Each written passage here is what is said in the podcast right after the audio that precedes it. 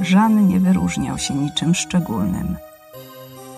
Miał sporo zalet i tyle samo wad. Jak każdy, żaden z niego potwór. A jednak to właśnie on wyjął nóż.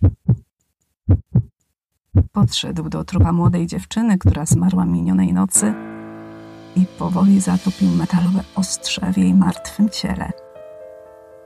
To tylko mięso. Powtarzał w myślach, ćwiartując zwłoki.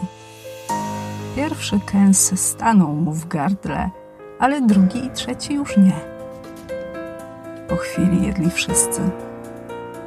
Zapadł zmrok, ale nikt nie zmrużył oka. Dryfujący na tratwie rozbitkowie wiedzieli, że głód udało się zaspokoić tylko na jakiś czas. Ktoś musiał być następny. Już w ten czwartek, 29 października. Tylko na dawno temu w sztuce.